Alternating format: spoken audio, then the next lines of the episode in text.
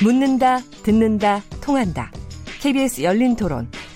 듣고 계신 청취자 여러분, 감사드립니다. 들으면서 답답한 부분은 없으신지요? 궁금한 점 있으시다면 함께 토론에 참여하시죠. 유료 문자 9730을 이용하시면 됩니다. 단문은 50원, 장문은 100원의 정보 이용료가 있습니다.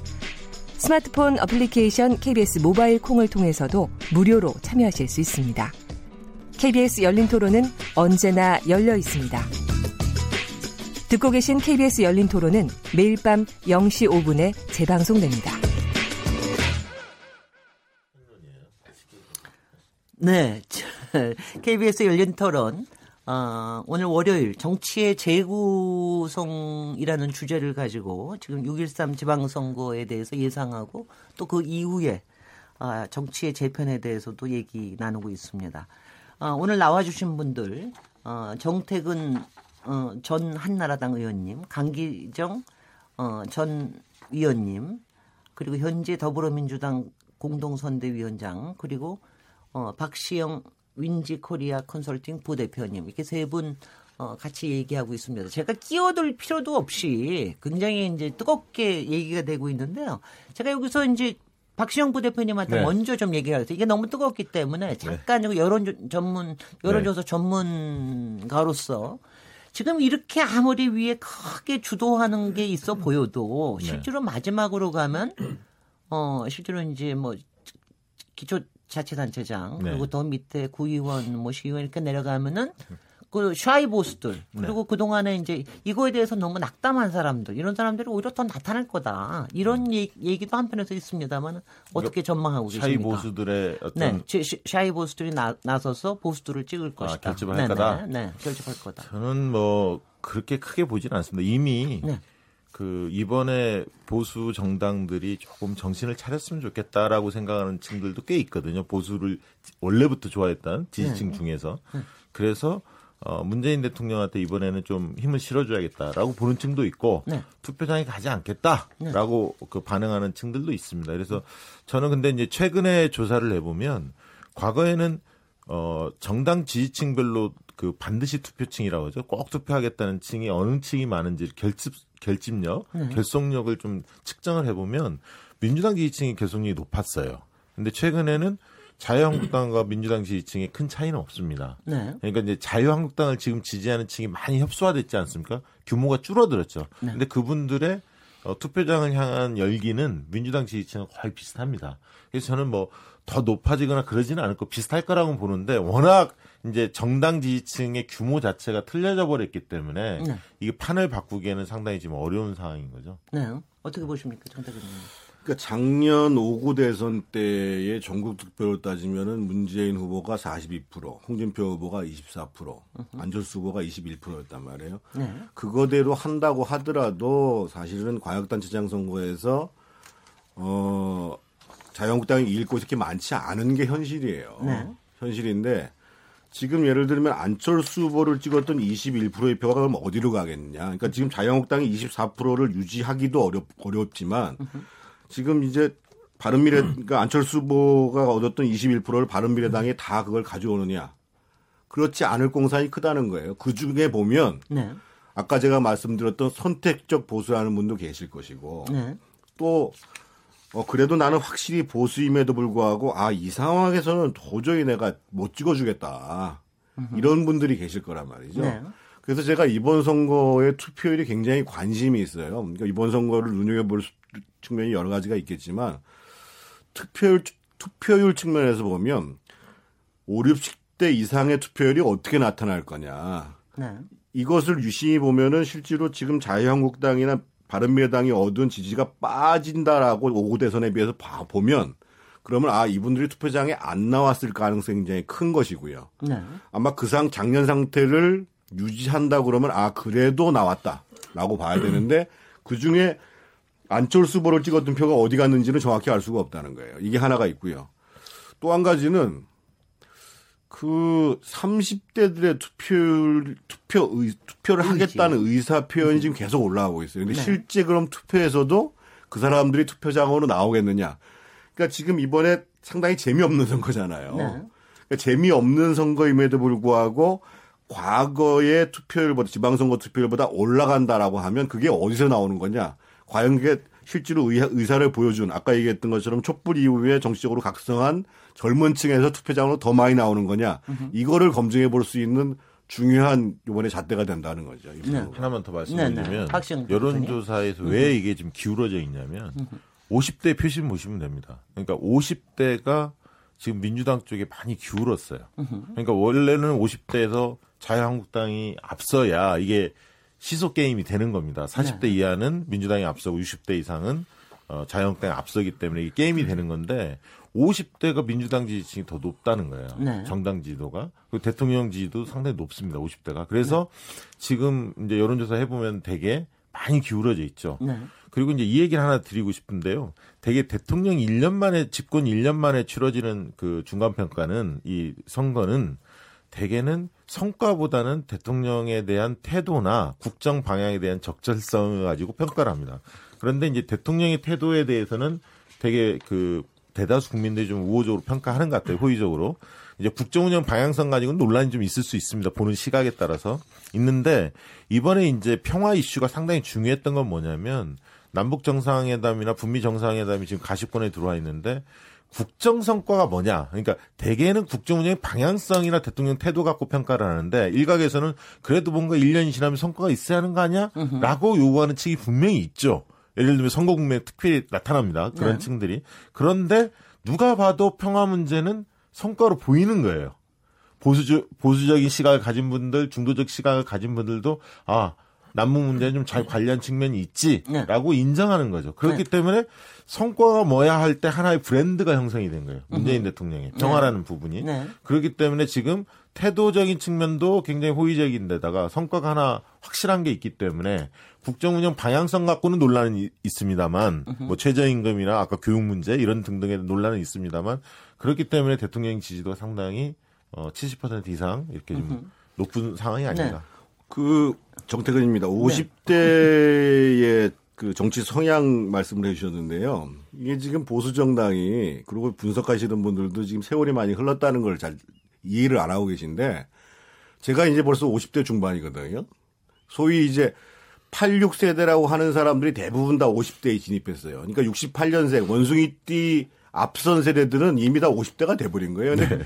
이분들의 사회적 경험이 다른 겁니다, 기본적으로. 그러니까 50대에서 예를 들면 뭐 57, 8, 9 되시는 분들의 생각하고 한 56세 이하 되시는 분들만으로 따져서 생각하고는 사회적 경험이 다릅니다. 네. 그래서 이미 보수 정당이 연령대에서 나이 든 연령대, 고연령층에서 지지를 받겠다고 얘기를 하면 음. 앞으로는 안 되는 거고요. 음.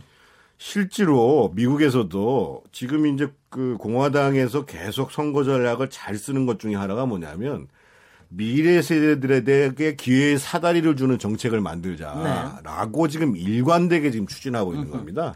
그래서 음. 앞으로는 제가 볼 때는 연령별 연령대별 정치 성향의 변화를 따지는 것 자체가 상당히 우스운 상황이 될 수가 있고 네. 보수 정당도 살아남기 위해서는 네. 네. 미래 세대들을 내다보고 정책을 구사해야 되는 게 맞습니다. 저기 제가 정치자분들께 참고 삼아서 말씀드리자면 정태근 의원님과 한기정 의원이 동갑내기입니다. 네, 그렇습니다. 그리고 저기 보수와 진보의 양쪽 당에 있지만 대학 때 같이 어, 활동도 같이 하시고 또 어디도 같이 갔다 오시고 땅에도 저, 같이 갔다 오시고 정태근 뭐. 의원님이 네. 보수의 제 구성 이런 얘기를 하셨는데요. 네. 잘 하실 것 같아요. 네. 뭐 저는 그러면 진보의 재구성을 좀 해보고 싶은데요. 저는 이런 이야기입니다. 투표를 할 때 그동안의 연령층이 고연령층은 그러니까 소위 새누리당이나 한나라당 보수층 정당 그리고 좀 젊은 어 나이는 그 저 우리 민주당을 지지하는 경향성이 있었다. 왜 그랬을까? 이건 두 가지 같아요. 하나는 어 북한 문제 때문에 그런 것 같아요. 북한. 그러니까 그러니까 북풍이라고 할 수도 있고 대북 문제 이런 방공 문제 네. 이런 거에 대한 경험이라든가 여러 가지 때문에 나이 드신 분들이 이제 새누리당이나 한나라당을 지지하게 됐는데 이제 그 한반도의 평화가 오면서 북한 문제가 없어졌기 때문에 나이를 가지고 나누는 것은 앞으로 이제 정확하지 않을 수도 있다 이런 네. 생각 하나가 들고요. 이번 선거만을 가지고 보면 자유한국당을 찍을 명분이 없어요. 거기를 찍자니 그냥 부끄러운 거예요. 자꾸 홍준표 당대표 그렇지요. 그래서 이 명분이 없기 때문에 사이보수가 직결할 거냐. 그냥 어 저 불참할 것 같다 이런 생각이 들고요. 하나만 말씀을 더 드리면 그런 점에서 보수의 재구성은 이제 이번 지방선거가 끝나면 정계 개편을 통해서 다시 이합 집산을 한다라고 이제 보여진 그렇게 예측들을 국민들도 하고 있고 또 그렇게 생각들을 정치권에서 하려면 모르는데 정말 이번에는 보수의 재구성을 위해서 또는 진보의 재구성을 위해서 그렇게 정계 개편을 이합 집산하지 말고 가치 중심으로 좀 새롭게 모였으면 좋겠다. 네. 네. 그 아니 근데 제가 오늘 토론하면서 느낀 건 뭐냐면은 약간 추상적인 얘기도 있지만 이 지금 현장에 계시지 않은 보수와 진보를 대표하는 이분들이 얼마나 정치에 대한 열정을 가지고 계신가 하는 걸 제가 오늘 느끼면서 네. 더 많은 희망을 희망을 가지게 됩니다. 아까 그 저 문자 메시지 중에 이런 말씀이 있으셨는데 지더라도 잘 졌으면 좋겠다. 근데 하여튼 잘 지기가 훨씬 더 어렵다는 건 저도 압니다. 근데 지금 이제 제일 중요한 게 이번에 2위, 3위 싸움이 굉장히 치열하다. 바로 이 앞에 어, 앞으로 일어날 재구성 때문에 2위, 3위가 굉장히 3위 싸움이 너무 치열하다라고 하는데 그래서 단일화 얘기도 그 맥락 속에서 나오고 또 그렇기 때문에 단일화를 못 한다는 얘기도 나오는데 단일화 부분에 대해서는 가능성을 어떻게 보고 계십니까? 지금 제가 단일화... 오늘은 계속 정태근 의원님한테 먼저 드립니다. 네. 예, 정태근 의원입니다. 단일화 논란이 있는 곳이 두 군데가 있죠. 서울시장 선거하고 그리고 네. 이제 송파 을 선거가 있는데 네. 제가 보기에는 이미 이제 시간이 지났죠. 그리고 애시당초부터 조건 자체가 성립이 안 되는 게 이제 단일화를 한다는 것은 단일화를 해서 어 1위 후보와 대등한 그런 경쟁을 할 수 있는가 이게 네. 첫 번째 요소고 단일화라는 과정들은 서로에서 합의를 해줄 수 있는 뭔가 이렇게 보증이 뭐 있어야 되거든요. 근데 네. 이미 당에서 한쪽 당에서는 후보 니들 알아서 해라 이렇게 음. 얘기를 하고 있고 네. 한쪽 당에서는 후보 단일화하면 절대 안 된다 네. 이렇게 네. 얘기하고 있기 때문에 애시당초부터 안 된다고 봐, 안 된다라고 이제 사실 본 거거든 네. 본 건데요. 어 나중에 투표 결과가 어떻게 나올지는 모르겠습니다. 근데 작년 대선 같은 경우를 보면 서울에서는 안철수 후보가 홍준표 후보를 앞섰습니다. 네. 앞섰고 당연히 뭐 송파라는 선거 지형도 그 지금 이제 현재로서는 배현진 후보가 조금 앞선다고 얘기하지만 알 수가 없는 상황인데 네. 지금 상황에서는 제가 보기에는 이제 단일화 논란을 하는 것보다 그 후보가 후보가 갖고 있는 여러 가지 장점 그리고 또 유권자들한테 호소할 수 있는 뭐 그뭐 그, 인물적 강점 이런 것들을 얘기를 해서 마지막까지 최선을 다해서 가는 도리밖에 없는 것 같고요. 네. 그럼 과연 그 2, 3위가 결정되는 거에 따라서 향후의 정계 개편의 구도가 달라질 거냐?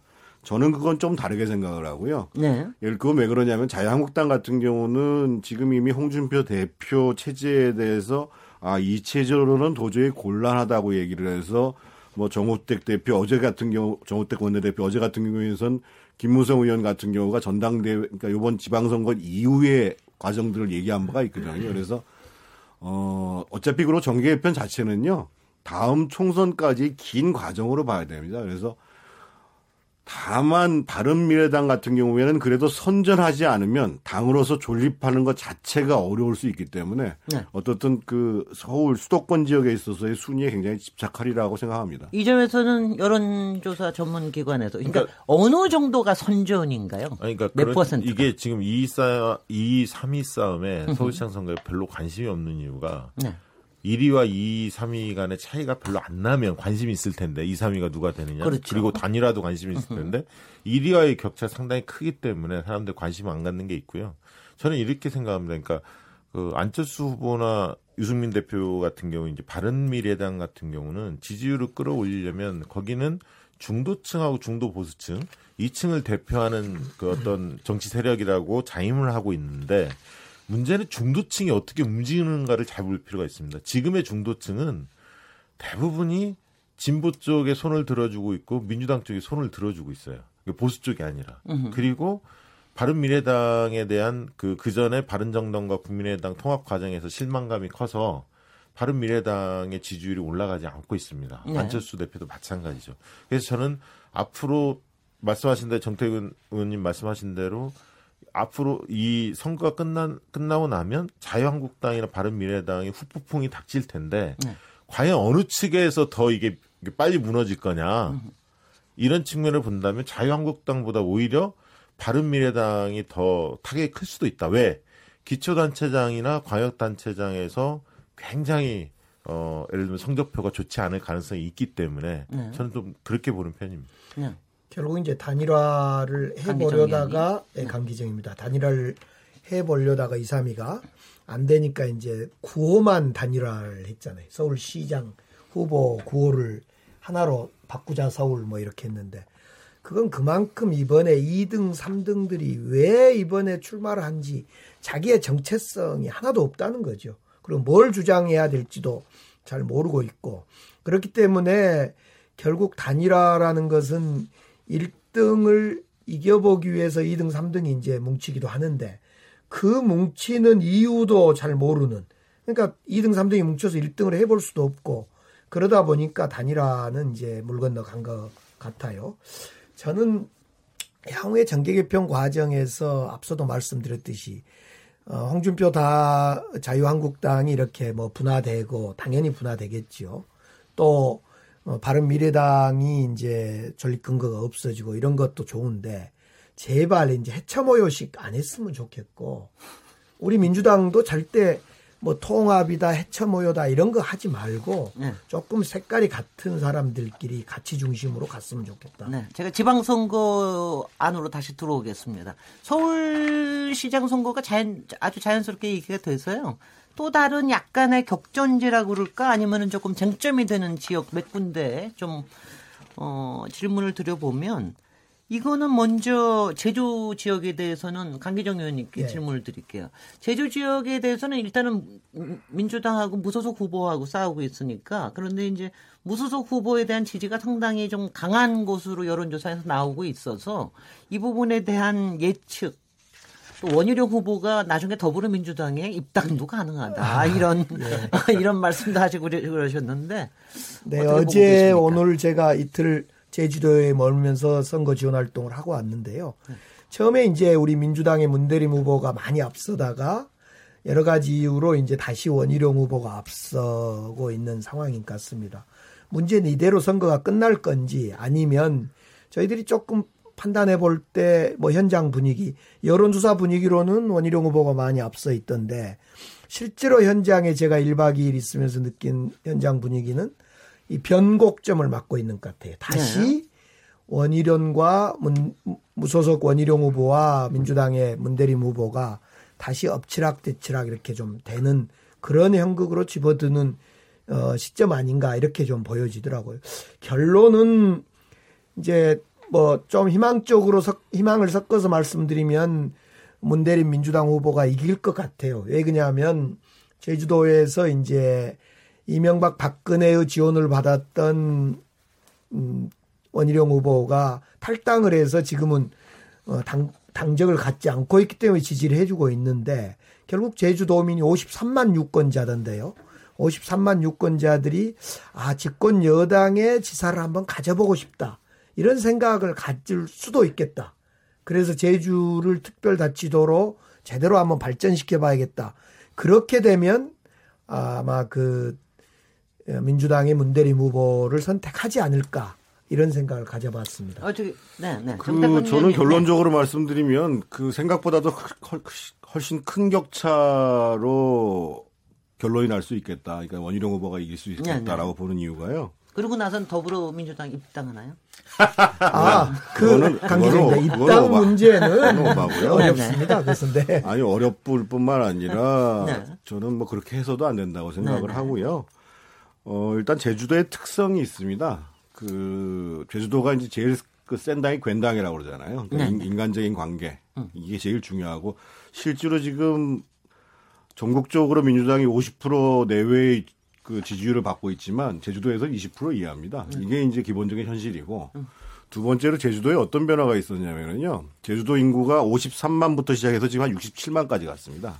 그 얘기는 무슨 얘기냐면 외진들이 계속 들어오고 있습니다. 네. 그래서 이분들이 평가할 때 사실은 기존의 정당적 생각보다도 아, 실질적으로 인물적 측면에서 누가 나은가라는 부분들을 판단할 수가 있는 거거든요. 그러니까 결국은 어 원희룡 지사의 전략이 성공한 거죠. 만약에 바른 미래당으로 남아 있었거나 또는 남경필 후보처럼 자유한국당으로 갔으면 상당히 어려운 선거를 했을 거예요. 네.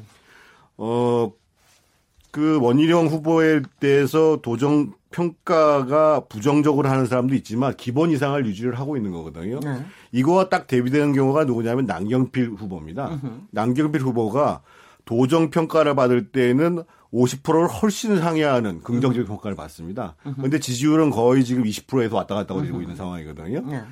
그래서 이제 오히려 남경필 후보는 이 홍준표 리스크, 자유한국당 리스크를 계속 안고 있는 거고 네. 그로부터 상대적으로 원희룡 후보는 자유로우면서 인물적 경쟁력 그리고 제주도 특성이라는 아까 제가 말씀드렸던 그런 뭐 굉당 또 외부에서 들어, 새로 들어온 사람 이런 부분들이 복합적으로 작용해서 어, 여론조사에서 나오는 것보다는 상당히 제가 보기에는 벌어질 거라는 느낌입니다. 네, 저도 뭐 몇 가지 저 저기 네, 말씀하신 것 중에서 팩트를 두 분이 네. 너무 세게 얘기하시는데 각기 예. 여기에다 또 가운데 또 얹으셔야겠어요. 예, 제가 균형점을 좀 잡아드리겠습니다. 네, 그러니까 정당 지지도는 제주도가 전국 평균하고 거의 비슷하게 나옵니다. 네. 모든 조사에서. 네. 그런데 왜 그러면 원희룡이 세냐? 네. 민주당 지지층의 거의 30% 이상을 원희룡 지사가 흡수하고 있어요. 네. 그렇기 때문에 그 부분은 그럼 왜 그렇게 나타났느냐? 음. 그러면 인물 경쟁력 측면에서 문대림 후보보다는 원희룡이 앞서고 있, 거든요 네. 그래서 보수의 주요 후보들이 다 몰락하고 있기 때문에 네. 원희룡을 차기의 보수의 대권 주자로 좀 키워보고 싶다 으흠. 이런 욕구들이 밑바닥에 있고요. 또 네. 또한 원희룡 후보 측이 전략에서 어, 우위를 점했다고 봅니다. 무소속으로 선택해서 정치 대결을 피했고요. 그다음에 이제 네거티브 공세를 굉장히 효과적으로 잘 펼쳤어요. 그러면서 이제 문대림 후보가 초반에 상처들을 많이 입었습니다. 그런 과정 속에서 지금 격차가 제가 이제 최근 조사 결과를 봤더니 원희룡 46.0 그리고 문대림 35.4. 이 조사 결과는 뉴스원 제주에서 MRCK에 의뢰해서 6월 2, 3일 양일간 제주 거주자 만 19세 이상 남 녀 1,009명을 대상으로 조사를 했는데요.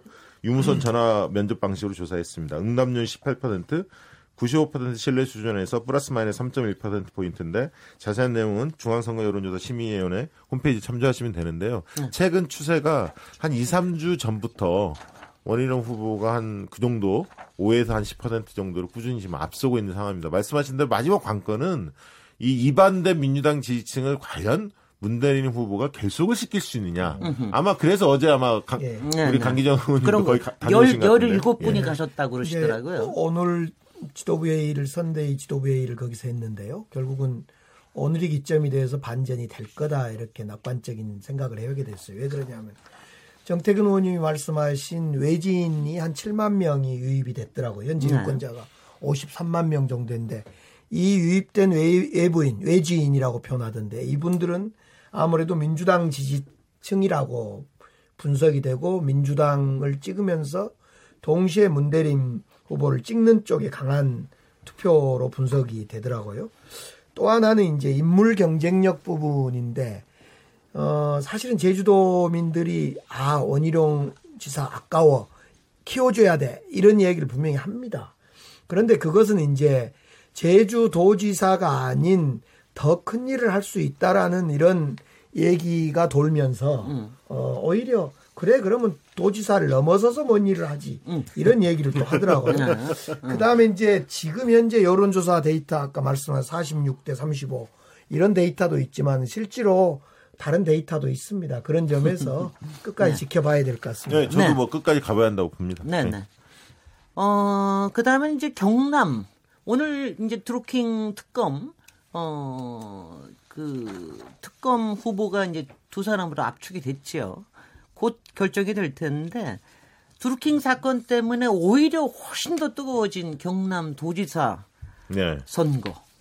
어떻게 될 것 같습니까? 그러니까 지금 엊그제 뭐 최근에 발표됐던 것들 을 보면요. 하나 소개해 드리면 김경수 50.6, 김태우 25.2 거의 더블 스코어입니다. 네. KBS가 한국 리서치에 의뢰해서 5월 25, 26일 양일간 경남 거주자 만 19세 이상 남녀 800명 대상으로 유무선 전화 면접 방식으로 조사했고요. 응답률 17.3, 95% 신뢰 수준에서 보너스 마이너스 3.5%포인트입니다. 자세한 내용은 중앙선거 여론조사 심의회 홈페이지 참조하면 되는데요. 이 조사 결과를 봤더니 50대에서 김경수 후보가 많이 앞서고 있어요. 네. 60, 60대도 거의 지지율이 대등합니다. 두 후보 간에 차이가 없어요.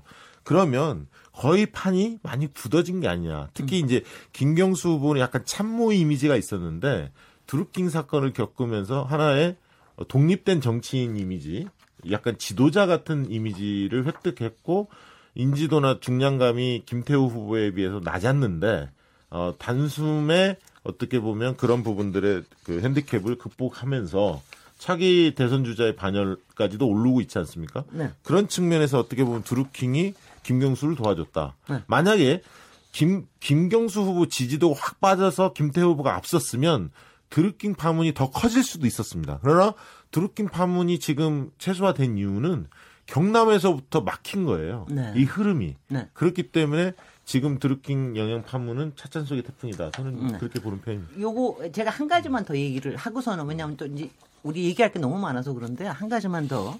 지금 사실은 그 여론조사 결과라기보다는 오히려 우선 네가티브 전으로 가장 유명한 지역구가 있죠. 바로 경기도 도지사. 남경필 후보와 이재명 후보뿐만이 아니라 다른 후보들까지 가세해서 지금은 굉장히 격전이 벌어지고 있는데요. 지금 내일인가 모레 또, 또 다시 내일, 토론회, 토론회가 또 있죠. 네.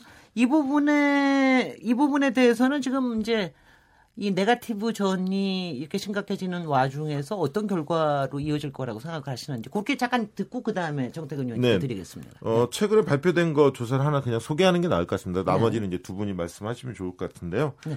어, 5월 29일 날 이 토론회 있었는데 그 전날하고 토론회 날 조사한 결과입니다. 이재명 53.8, 남경필 30.6, 뉴시스가 리서치뷰에 의뢰해서 5월 28, 29일 양일간 경기 거주자 만 19세 이상 남녀 1000명을 대상으로 유무선 50% 섞어서 ARS 방식으로 조사했고요. 응답률이 2.9, 95% 신뢰 수준에서 플러스 마이너스 3.1% 포인트입니다. 자세한 내용은 중앙선거 여론조사 심의회 홈페이지 참조하시면 되는데요. 지금 대략 보면 어, 이재명 후보가 한 20% 포인트 안팎에서 우위를 좀 점하고 있는 것 같습니다. 네.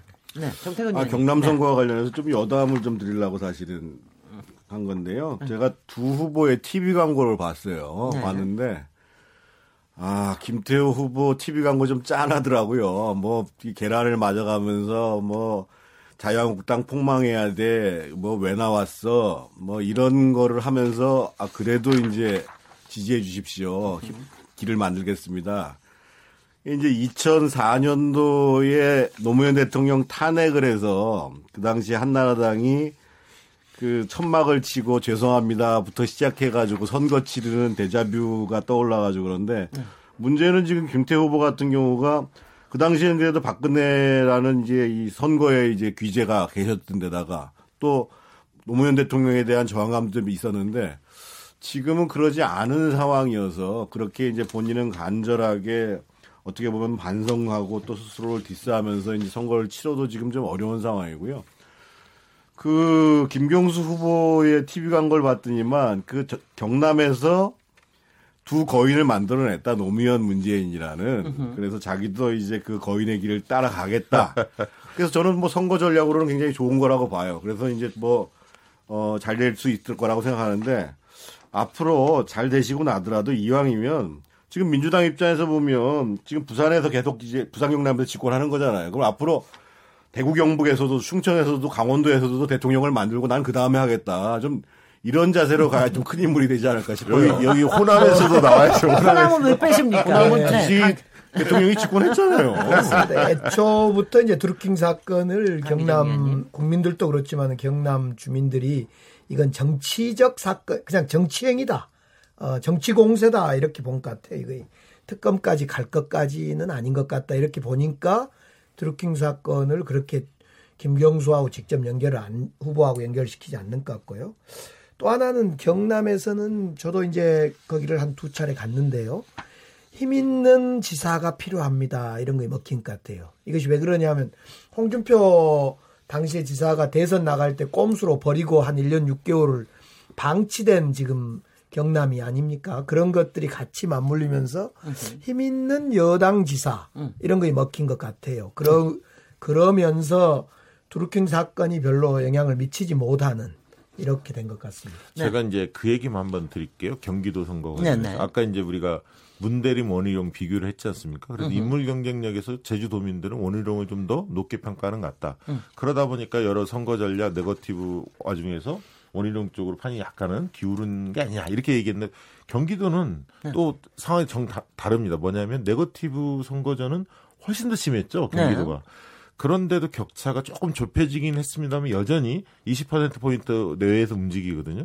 그 얘기는 무슨 얘기냐면 인물 경쟁력 측면에서 이재명 후보가 남경필 후보를 압도하고 있는 겁니다. 음. 그렇기 때문에 더 좁혀지지 않는 거죠. 그러니까 성남시장 시절에 했던 일과 남경필 후보도 도지사 시절에 일은 잘했지만 이재명 시장이 보여줬던 그 당시에 업적 일을 한 역량이 더 높게 평가하는 겁니다. 그래서 음. 조사를 해보면 재밌게 나오는 게 과거 지난 대선에 어, 안철수, 유승민을 찍었던 지지층들이 과연 남경필, 이재명 쪽에 누구 손을 들어주는지를 보면 상당수가 적지 않게 이재명 쪽에 표가 나옵니다. 그것은 아, 정치지 노선의 문제가 아니라 음. 후보자의 역량적인 능력적인 측면을 높게 보는 게 아닌가 저는 그렇게 보고 있습니다. 제가 조금 동의하기가 좀 사실 어려운데요. 네, 그러니까 네 여기까지 어, 지사로서의 업적이라는 부분들을 따지기에는 지금 워낙 큰 이슈가 있는 거예요. 네. 비핵화에 대한 이슈가 존재하거든요. 네. 근데 만약에 그렇지 않은 선거였다고 한다면 그 도지사로서의 남경필 지사의 업적이 존재하거든요. 예를 들면 지금 사람들이 다들 잊어버리고 있지만 대한민국 자치단체에서 국회에서도 못한 연정이라는 것을 이뤄낸 경우거든요. 그래서 네. 자치단체와 자치단체 장과 의회 중에서 거의 마찰이 없이 진행된 드문 경우입니다. 네. 그것은 지도자가 돼야 될 굉장히 대단한 정치력이거든요. 그런 거에 비해서는 이제 뭐 이재명 후보가 상당히 시원한 맛이 있지요. 그래서 지금 경기도 같은 경우는 특히나 남경필 후보가 만약에 바른미래당에 있었다거나 또는 무소속 후보를 택했을 때에는 훨씬 더 다르게 평가받을 수 있는 부분들을 스스로가 1대1 구도라는 거에 집착해서 자유한국당으로 돌아감으로 인해 가지고 빚어지는 것이지 인물 경쟁력에서 뒤진다는 생각은 잘 안 합니다. 뭐 저는 뭐 그 저희 데이터 갖고 이야기하는 편인데요. 네. 어쨌든 저는 아쉬운 거는 남경필 후보가 사실은 당내에서 보수 혁신 투쟁을 했었어야 합니다. 네. 선제적으로. 네. 근데 그런 부분은 안 하고 그냥 홍준표 대표한테 반기를 안 드는 상태 속에서 쭉 오다가 이재명 네거티브 하고 지금 이제 이렇게 네. 넘어왔거든요. 저기 박지영 부대표님, 우리 네. 요 부분에 대한 분석은 이제 네. 선거 결과가 나오고 난 다음에 알겠습니다. 우리가 뭐 엄청나게 할 수 있을 겁니다. 자, 정치의 재구성. 9일 앞으로 다가온 지방선거에 대한 주제로 얘기하고 있는데요. 잠시 쉬었다가 토론을 이어가겠습니다. 지금 여러분께서는 KBS 열린 토론 시민 김진애와 함께 하고 계십니다.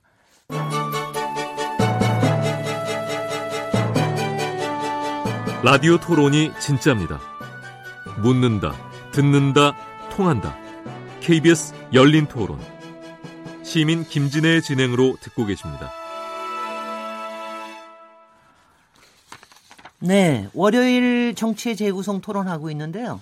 오늘 지방선거와 정치의 재구성에 대해서 정태근 전 한나라당 의원님, 강기정 전 더불어민주당 의원님, 그리고 박시영 민지코리아 컨설팅 부대표님 세 분과 함께 얘기하고 있습니다.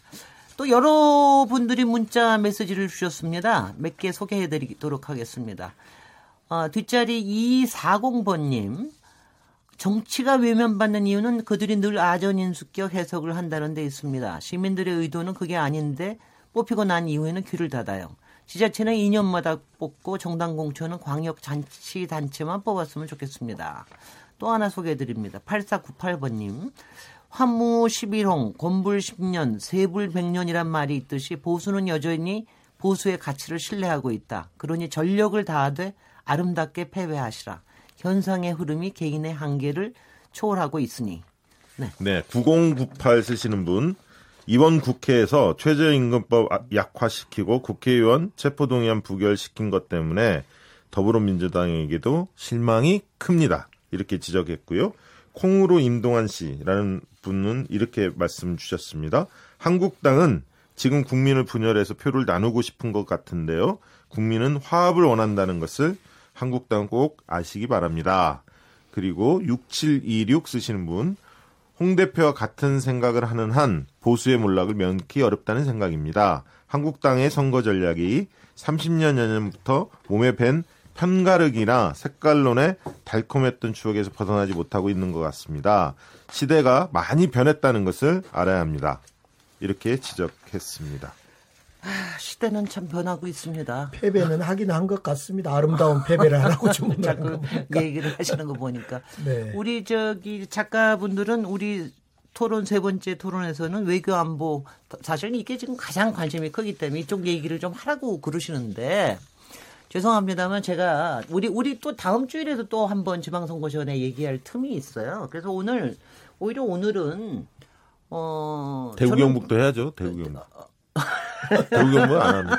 아 대구 경북 굉장히 준비해 오신 모양인데. 아니 그게 아니라 아니, 지금 제가 이제 그 그 뭐 하나 하나 다 할 수는 없고 제가 이제 대구 경북 얘기하실 얘기하실 시간을 드릴 테고요. 제가 사실 마지막에 좀 궁금한 거는 그래도 굉장히 단문식으로 나름대로 근거를 대시면서 이번 지방선거를 지난 후에 뜰 인물 또 질 인물 이렇게 좀 꼽아 주시면 어떨까? 네, 상한가 할까? 네네. 저부터 할까요? 대구 경북부터 먼저. 아니, 아니 상한가 아, 할까? 네, 이거 그런 거 좋아요. 네, 상한가. 네. 저는 두 분인 것 같아요. 네. 어, 김경수 으흠. 그리고 원희룡 으흠. 이 상한가로 보이고요. 으흠. 하한가는 홍준표, 안철수, 유승민. 아, 대신하세요. 정말 둘만 하시죠. 둘만 할까요? 홍준표, 안철수. 네. 자, 그 이유를 이유를 이유는 말을 안 해도 알 것 같은데요. 네. 네. 공감이 되십니까, 강기정 의원님? 뭐 선거 결과가 말해줄 테니까요. 네. 네. 어떤 인물은 그럴 것 같은데 네. 의외의 인물이 나올 것 같아요. 예를 들면 어, 보궐선거 중에 네. 아까 저 정태근 의원님이 말씀하신 어리 아 아까 저 충북하고 울산 북구 두 군데라 그랬는데 충북 같은 데서 이기면 민주당 후보가 이기면 그런 인물은 뜰 것 같아요. 이우삼. 네, 이우삼 후보. 후보. 예. 네. 사실은 그건 전혀 기대를 초기에는 안 했는데 그런데 승리하면 네. 네. 저는 뭐 뚫릴 인물은 거의 없을 거라고 보고요. 네. 예를 들면 예외적으로 뭐 원희룡 후보 같은 경우가 뜰 수 있을 가능성이 조금 있는지 모르겠지만 민주당 후보들 같은 경우는 뭐 본인들이 굉장히 실력이 있어가지고 이번에 떴다라고 별로 생각 안 하거든요. 이 분위기에서 다 됐다고 생각하는 거고. 예를 들면 김경수 후보도 앞으로 특검 수사가 진행되면, 그러니까 이제까지는 어떻든 민주당이 전술적으로 특검 문제를 계속 미뤄와서 선거에 영향을 못 미치도록 했기 때문에 네. 어, 영향을 안 받지만 특검이 또 진행되면 뭐가 나올지도 모르는 상황이고 기본적으로 이번 지방자치단체장 특히 광역단체장 중에 뭐 확실하게 다음 대권 후보가 될 만하다라고 보기는 제가 보기에 그렇게 뜰만한 인물은 없을 것 같고 다만 지는 인물들은 상당히 있을 거라고 봅니다. 굳이 얘기 안 하겠습니다. 자, 아니, 바닥 바닥이 어디까지 칠 거라고 전혀 예상이 안 되세요? 아니 그 아니 근데 아니, 그 우리 개인적으로 별로 원사고 싶지 않아요. 지는 근데, 인물은 상당히 있을 거다. 근데 이제 박지원 부대표님이 오히려 이제 하한가를 칠 인물로 홍준표, 안철수, 유승민 이렇게 세 분을 꼽으셨는데 물론 지금 아까 저 정태근 위원님이 앞으로 정계 개편이 되거나 앞으로 총선까지의 시간 속에서 어느 인물이 어떤 역량을 하는가는 사실 지금 모를 일이다 이런 말씀을 하시긴 하셨지만 이 과정 속에서 아쉬운 점이 좀 있으십니까? 아니 근데 예를 들면 강기정 의원이 뭐 홍준표 대표를 욕하거나 이렇게 되면은 뭐 상관없지만 네. 그래도 엄절에 같이 있었다는 사람이 그, 그, 질 거라고 아니, 얘기하고 끝날 거다. 아, 제가 아니, 얘기하면 얼마나 아니, 기분 나쁘겠어요. 홍준표 대표 지는 인물 하한가인데 제가 왜 욕을 합니까? 제가 아니, 이 얘기만 하나 드릴게요. 네네. 그러니까 네. 유승민 대표도 왜 타격이 크냐면 네. 대구 선거를 유승민 간판으로 치료하거든요. 대구와 네네. 경북을. 그런데 네. 대구시장 선거에서 바른미래당 후보가 김현기 후보가 네.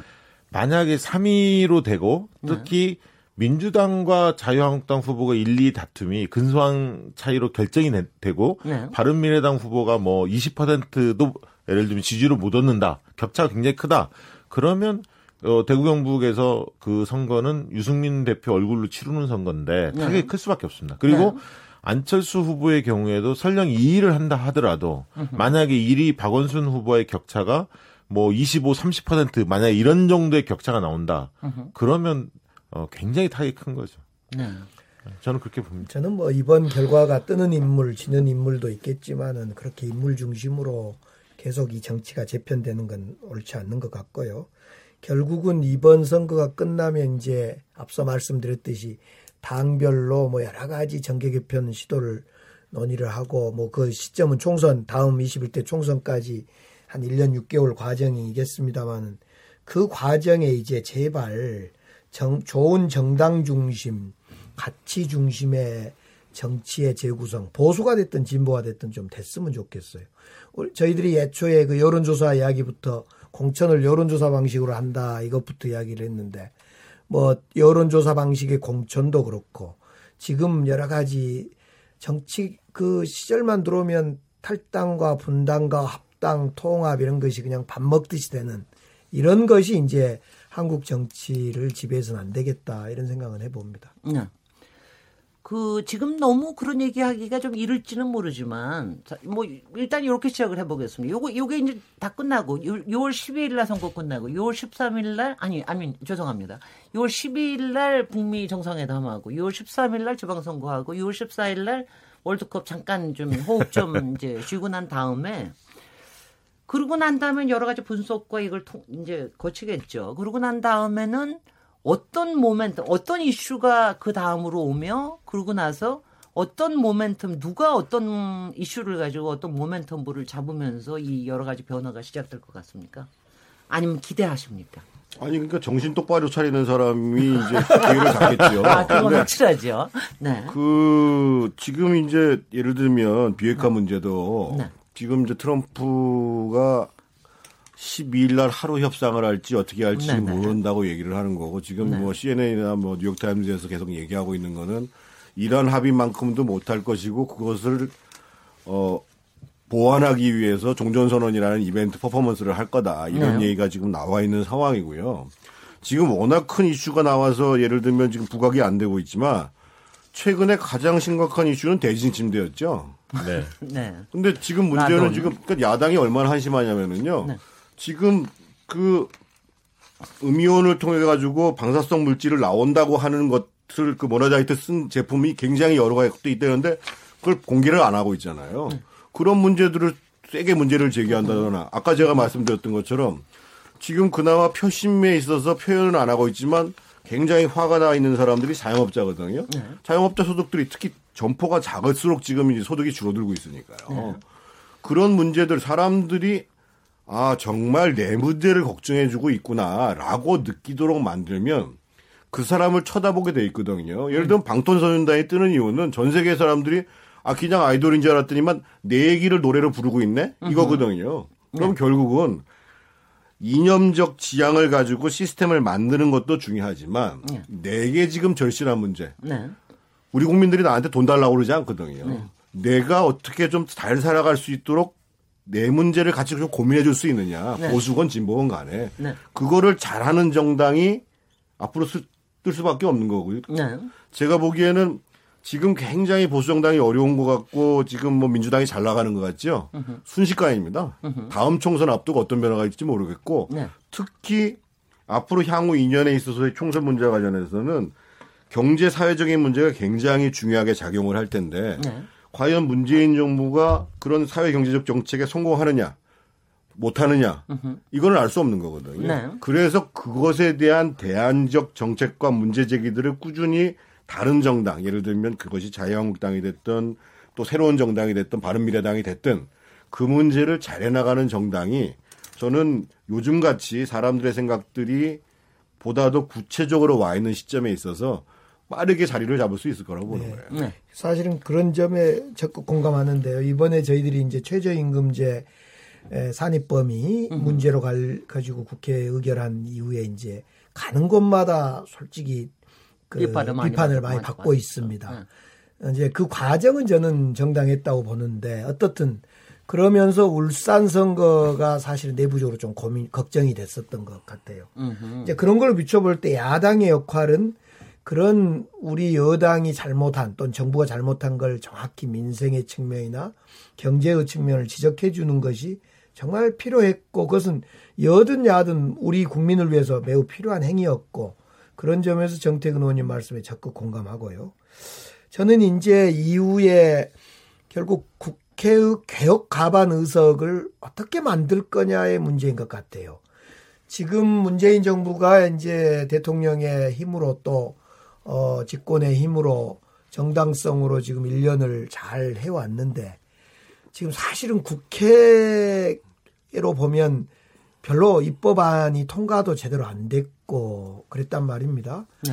이제 계속 그 다당제가 유지되면서 어려웠는데 그래서 이번 6.13 선거 이후에 곧바로 우리의 최대 과제는 과반 의석을 어떻게 만들 거냐의 문제일 것 같아요. 으흠. 과거 같은 뭐 깨어 그 당 의석수를 빼오기도 하고 막 협박해서 데리고 오고 또 정계 개편이란 이름으로 데려오겠지만은 가져오겠지만은 그래서 과반 의석을 만들겠지만은 지금은 이제 6.13 이후에 어, 어떤 형태로일지 모르지만은 연정과 같은 어, 협의 협력을 더, 더 강화시켜서 어, 과반 의석을 만들어서 올해 정기국회에서 개혁 입법안을 많이 처리해야만 아마 내년 내후년 이제 집권 후반기로 접어들지 않겠냐. 그런 점에서 우리 여당의 또 우리 문재인 정부의 입장에서는 과반 의석을 합리적으로 협치를 통해서 만들어내는 것. 이게 최대의 과제일 겁니다. 네. 아 근데 그게요. 네. 정태근 과반 의석에 집착하는 거하고 협치를 하겠다는 거하고는 전혀 상반된 생각이에요. 과반 음. 의석을 갖겠다는 생각을 버려야 된다니까요. 어차피 지금은 국회가요. 5분의 3 의석을 얻지 않으면 국회 선진화법 때문에 안 되게 돼 있어요. 안 되게 돼 있고 제가 보기에는 우선적으로 이 민주당부터가 열린 자세로 야당들을 대해야 됩니다. 그 저기 올해 2월 달에 문재인 대통령이 비서관실에다가 액자를 하나 다 걸어놨잖아요. 그게 뭐냐면 춘풍 추상이거든요. 자기한테는 추상처럼 하고 남한테는 춘풍 해라. 근데 지금 민주당에서 하는 거 보면 야당에 대해서는 엄청나게 추상같이 하고 자기 당에 대해서는 아주 온화하게 내로남불 하는 거예요. 예를 들면 아까 홍지표 대표 문제도 얘기했지만 홍지표 대표 문제 많아요. 근데 그래서 유세를 안 나오기로 했는데 그걸 대변인 둘이 나와가지고 돌아가면서 그냥 그걸 아주 희화화시키는 아니 대변인이 성명을 밝히가 없어서 원내 대변인, 기냥 대변인 다 나와가지고 왜 유세 안 나오냐고 음. 대변인이 성명 발표하는 정당이 그런 마음을 가지고 어떻게 협치를 하냐 말이에요. 아니, 그래서 근데, 과반 의석에 집착할 것보다.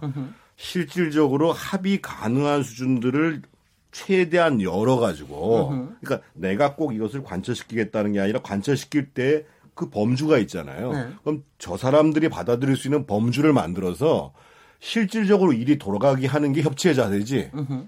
내가 과반을 가지고 밀고 가겠다. 안 된다니까요. 네. 그 점은 저는 동의하기 어려운 것은요.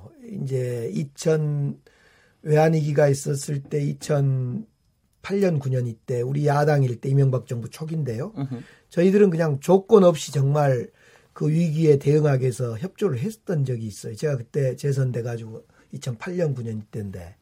근데 지금 이번에 한반도 평화의 문제와 관련해서 야당의 태도는 전혀 동의를 하지 않아요.